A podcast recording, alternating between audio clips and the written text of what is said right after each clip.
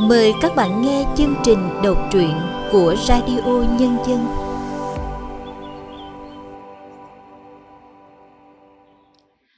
Xin chào các bạn thính giả đang đến với chương trình đọc truyện của Radio Nhân dân. Hôm nay, chúng tôi xin được giới thiệu truyện ngắn Giạc cười của tác giả Trần Nguyễn Anh qua sự thể hiện của Lâm Ngạn.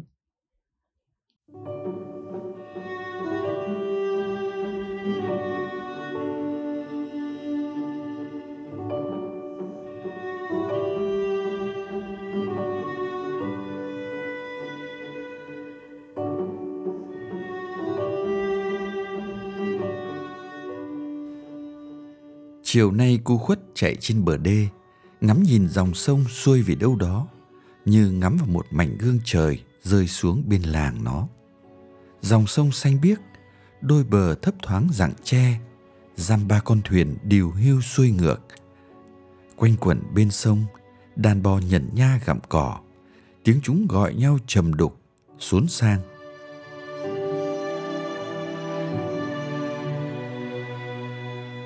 Nhìn xuống làng, thấy những mái ngói nâu đen nằm bên nhau sàn sát. Hàng trăm cái ngõ gạch bé nhỏ nhẫn nhịn vòng quanh. Các cô đi làm thuê bên làng nung gốm, tất tả đạp xe về. Cái nón cài trước ghi đông, trò chuyện với nhau rôm rả. Đứt phanh phải đâm xe vào đống rơm mới dừng được. Đàn em nhỏ chơi cù, đánh đáo, thấy mẹ về ùa ra nhảy múa, hoan hô tụt cả quần đùi nhà ai đốt rơm, lửa cháy bùng cuối thôn. Cột khói bốc ngùn ngụt trong ánh chiều tàn, tiếng tre nổ như pháo.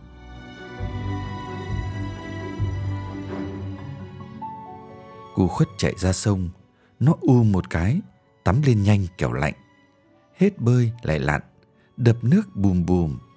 Ngày mai em sẽ lên thành phố, vào làm trong công ty môi thìa, cùng mấy người anh họ. Ngày mai trở đi em sẽ tắm bằng nước máy, ngủ quạt máy, sống giữa những ngôi nhà được đánh số từ bé tới lớn. Em làm việc tính theo giờ, có ngày thứ bảy, chủ nhật hẳn hoi. Việc đầu tiên, em sẽ viết thư gửi về cho chị. Chị Phương nó tròn trắng, xinh xắn, hiền lành. Chị rất mau nước mắt. Chuyện vui, chuyện buồn, chị khóc hoài. Nước mắt như mưa ngâu. Chị đi làm dâu, ở nhà bác phó thôn đã mấy năm, mà nó vẫn nhớ chị ghê. Chiều chiều đứng trên đê cao, nhìn về đầu thôn, ngó chị nó bế đứa cháu nhỏ, vừa cho ăn vừa hát một câu quan họ. Chị giống mẹ lắm, thích văn nghệ, thuộc hơn hai chục làn điệu dân ca.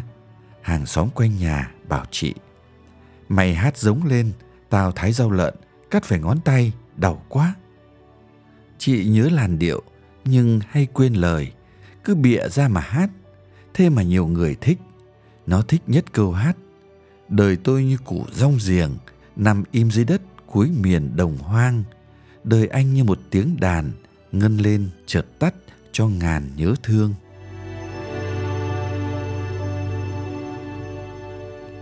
Ngày trước nó bảo, chị yêu ai tùy chị, nhưng nhớ đừng lấy chồng xa, phải lấy người trong xóm. Chị theo chồng, em giận chị suốt đời. Chị nó yêu anh bộ đội đóng bên kia sông.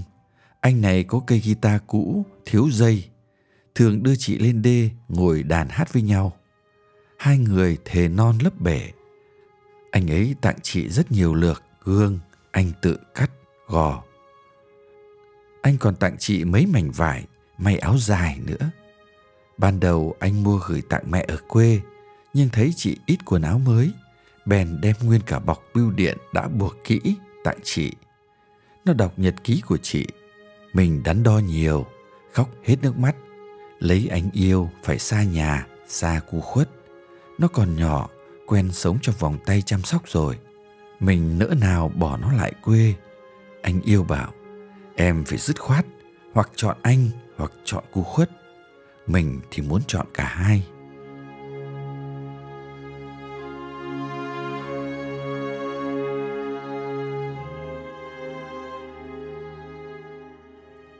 Tình yêu là gì?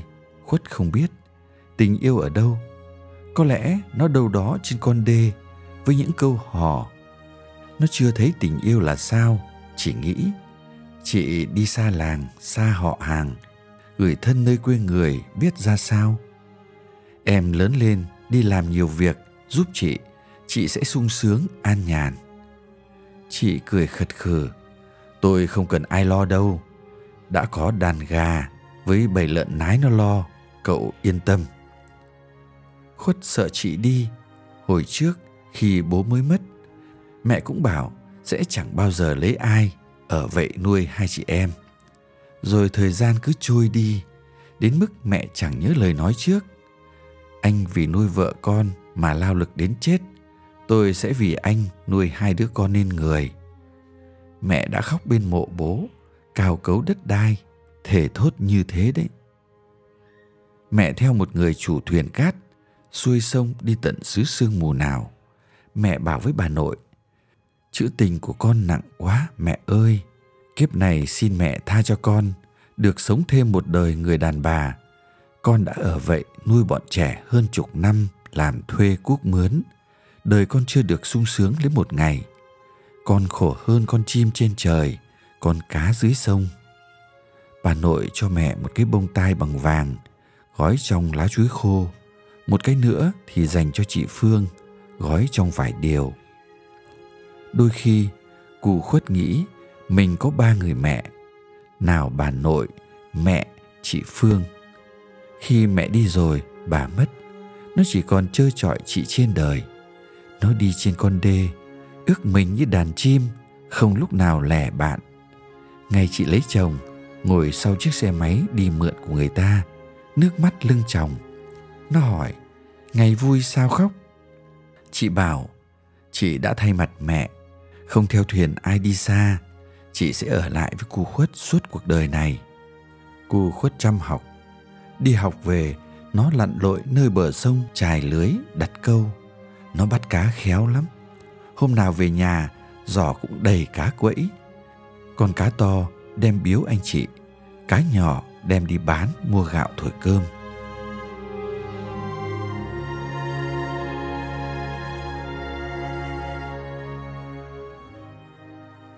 Một hôm mưa bão, Khuất đem đinh ba đi dọc bờ sông săn cá lớn. Nó đâm trúng con cá to như cây chuối vậy. Con cá vùng vẫy kéo nó ra giữa sông, tính hại chết thằng nhỏ. Sấm chớp mù mịt, sóng dậy âm ào. Nó dụi đôi mắt ướt, thoáng nhìn thấy con thuyền sơ xác chạy qua. Mẹ ngồi đầu mũi thuyền, tay bế em bé. Nó kêu, mẹ ơi, cho con đi theo với. Mẹ nó gào lên, Khuất ơi, về với chị đi con. Khuất bỏ con cá lớn, buông đinh ba, trèo lên bờ chạy về nhà. Chị nó đang đau đẻ, mình mẩy run rẩy xanh như lá chuối. Anh rể đi làm xa trên mạn ngược, chị nó bảo, em không về, chị chết, gọi mãi không ai nghe. Khuất đi tìm cô y tá thôn, cô đã thay quần áo mới, đang ngồi chờ tan bão, đợi người yêu. Đỡ đẻ xong, trời vẫn còn mưa bão ngôi nhà rung lên bần bật muốn đổ dầm nó nhìn thấy cháu mình khóc không nghe tiếng tai ù đặc trời vẫn cứ sấm rền người nó run bần bật như con cá dính phải đinh ba mấy hôm sau sốt ly bì nó lần đầu tiên được tiêm, mũi tiêm phồng lên như quả táo, nòm rất ngộ. Cô y tá bảo, người gì như khúc gỗ trôi sông, cong cả mũi tiêm.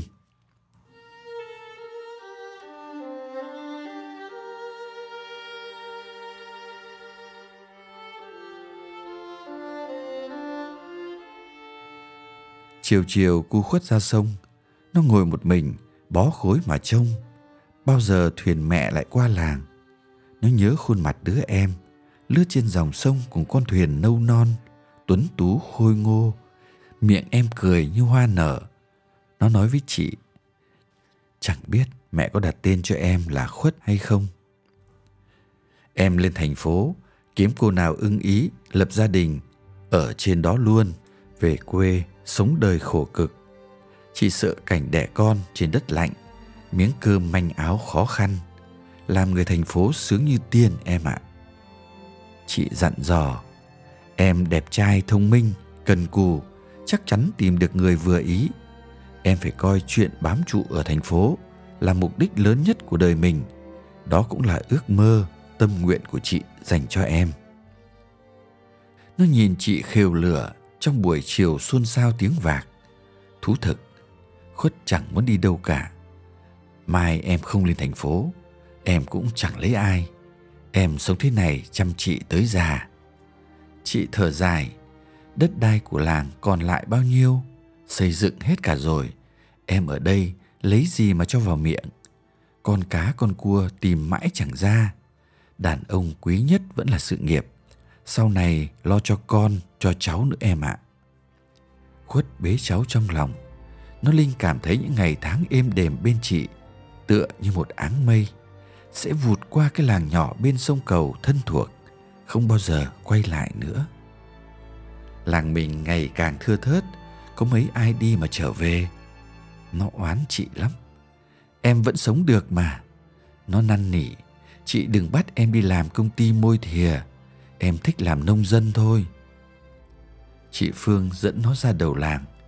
Chỉ những gò đống um tùm cỏ dại, nơi bầy cò vạc vẫn về trú ngụ em có biết kia là gì không? Khuất đáp, đôi cò chị lắc đầu, chẳng phải đâu. Trong thơ văn của bố, đấy là bãi sân trầu sân trầu là nơi đức vua từng làm việc, xây nên thành quách đồ sộ. Nhưng rồi thời gian đi qua, con người không cố gắng, không gìn giữ được những gì quý giá.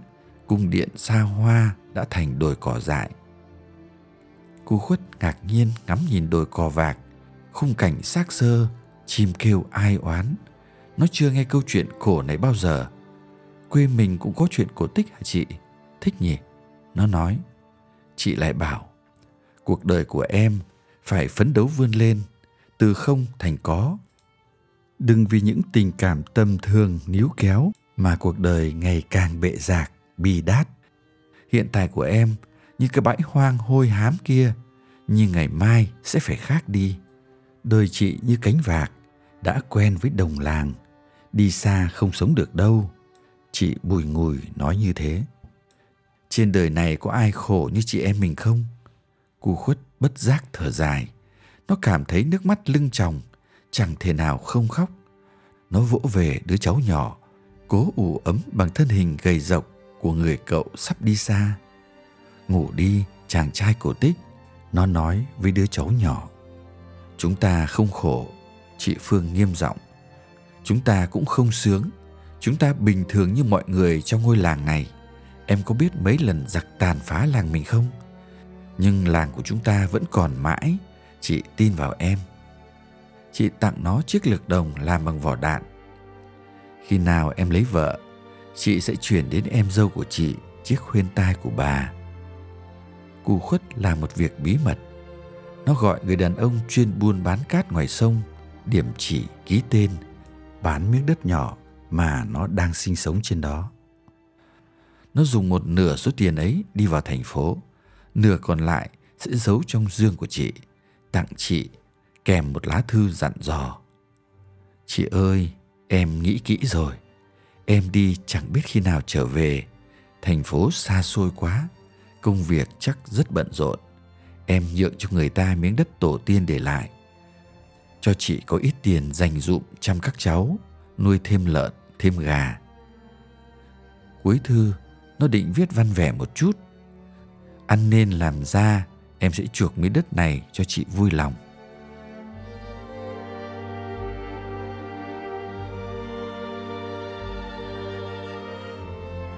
Những đàn cò đi kiếm ăn tứ xứ đang kéo nhau về làng chúng trao lượn trên đê.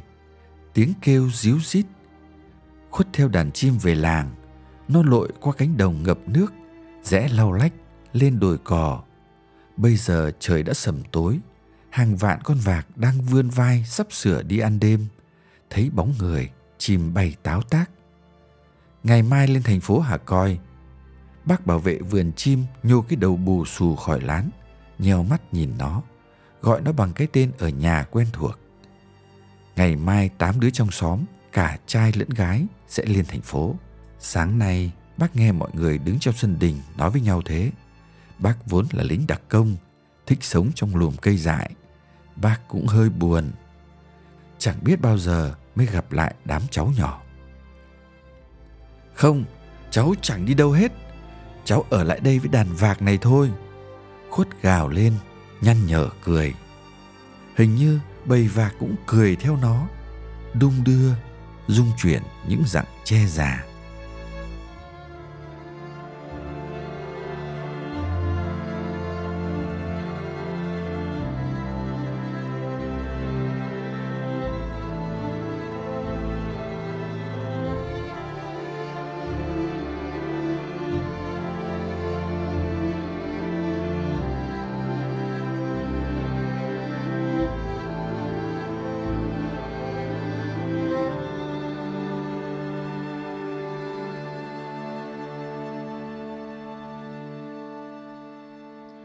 Các bạn vừa nghe xong truyện ngắn giạc cười của tác giả Trần Nguyễn Anh qua sự thể hiện của Lâm Ngạn.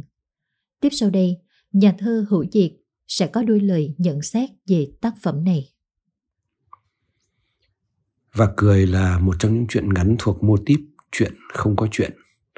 Nghĩa là nó mang những liên kết phân mảnh, nửa tự sự, nửa kể tả, lại pha yếu tố huyền ảo. Chuyện nọ kéo sang chuyện kia, chuyện trước gọi chuyện sau chuyện sau lại làm rõ hơn cho chuyện trước. Nhưng tiệu chung vẫn là tấm tình của hai chị em nghèo mất cha, mẹ bỏ đi lấy chồng để được sống nốt kiếp đàn bà. Nghe thật xót xa và cũng thật là cảm động. Những người nghèo thường nghĩ giản đơn vì tình người nên không bị phân tán trong những toan tính vụ lợi. Họ chăm sóc nhau bằng sự chân thành, thô mộc khao khát mang lại cho nhau một tương lai tốt đẹp nhất có thể. Và trong trường hợp này, người chị đã sẵn sàng hy sinh bản thân và tình yêu lứa đôi để cho em chị có được một tương lai. Phần hay nhất của chuyện ngắn nằm ở nửa cuối, đó là khi người chị đưa em ra đồi cò nơi con cò con vạc lặn lội kiếm ăn cả ngày lẫn đêm. Nơi ấy lại từng là chỗ tọa lạc của cả một vương triều trong quá khứ. Con người ta nghèo, nhưng dứt khoát không được hèn nhát, bạc nhược, yên phận, nhụt chí. Người chị đã động viên, đã thúc giục em vươn lên bằng câu chuyện về lẽ hưng phế của cuộc đời và của thế gian. Nếu không, người nghèo sẽ mãi chỉ như con cò, con vạc, tất bật kiếm ăn tối ngày ngay cả khi cất lên tiếng cười, thì đó cũng là tiếng cười của sự cam chịu, yên phận và bất lực. Tôi tin rằng, cú khuất, người em có một người chị như vậy, chắc chắn sẽ thành công. Các bạn thân mến, chương trình đọc truyện của radio nhân dân đến đây xin tạm dừng. Cảm ơn các bạn đã chú ý lắng nghe.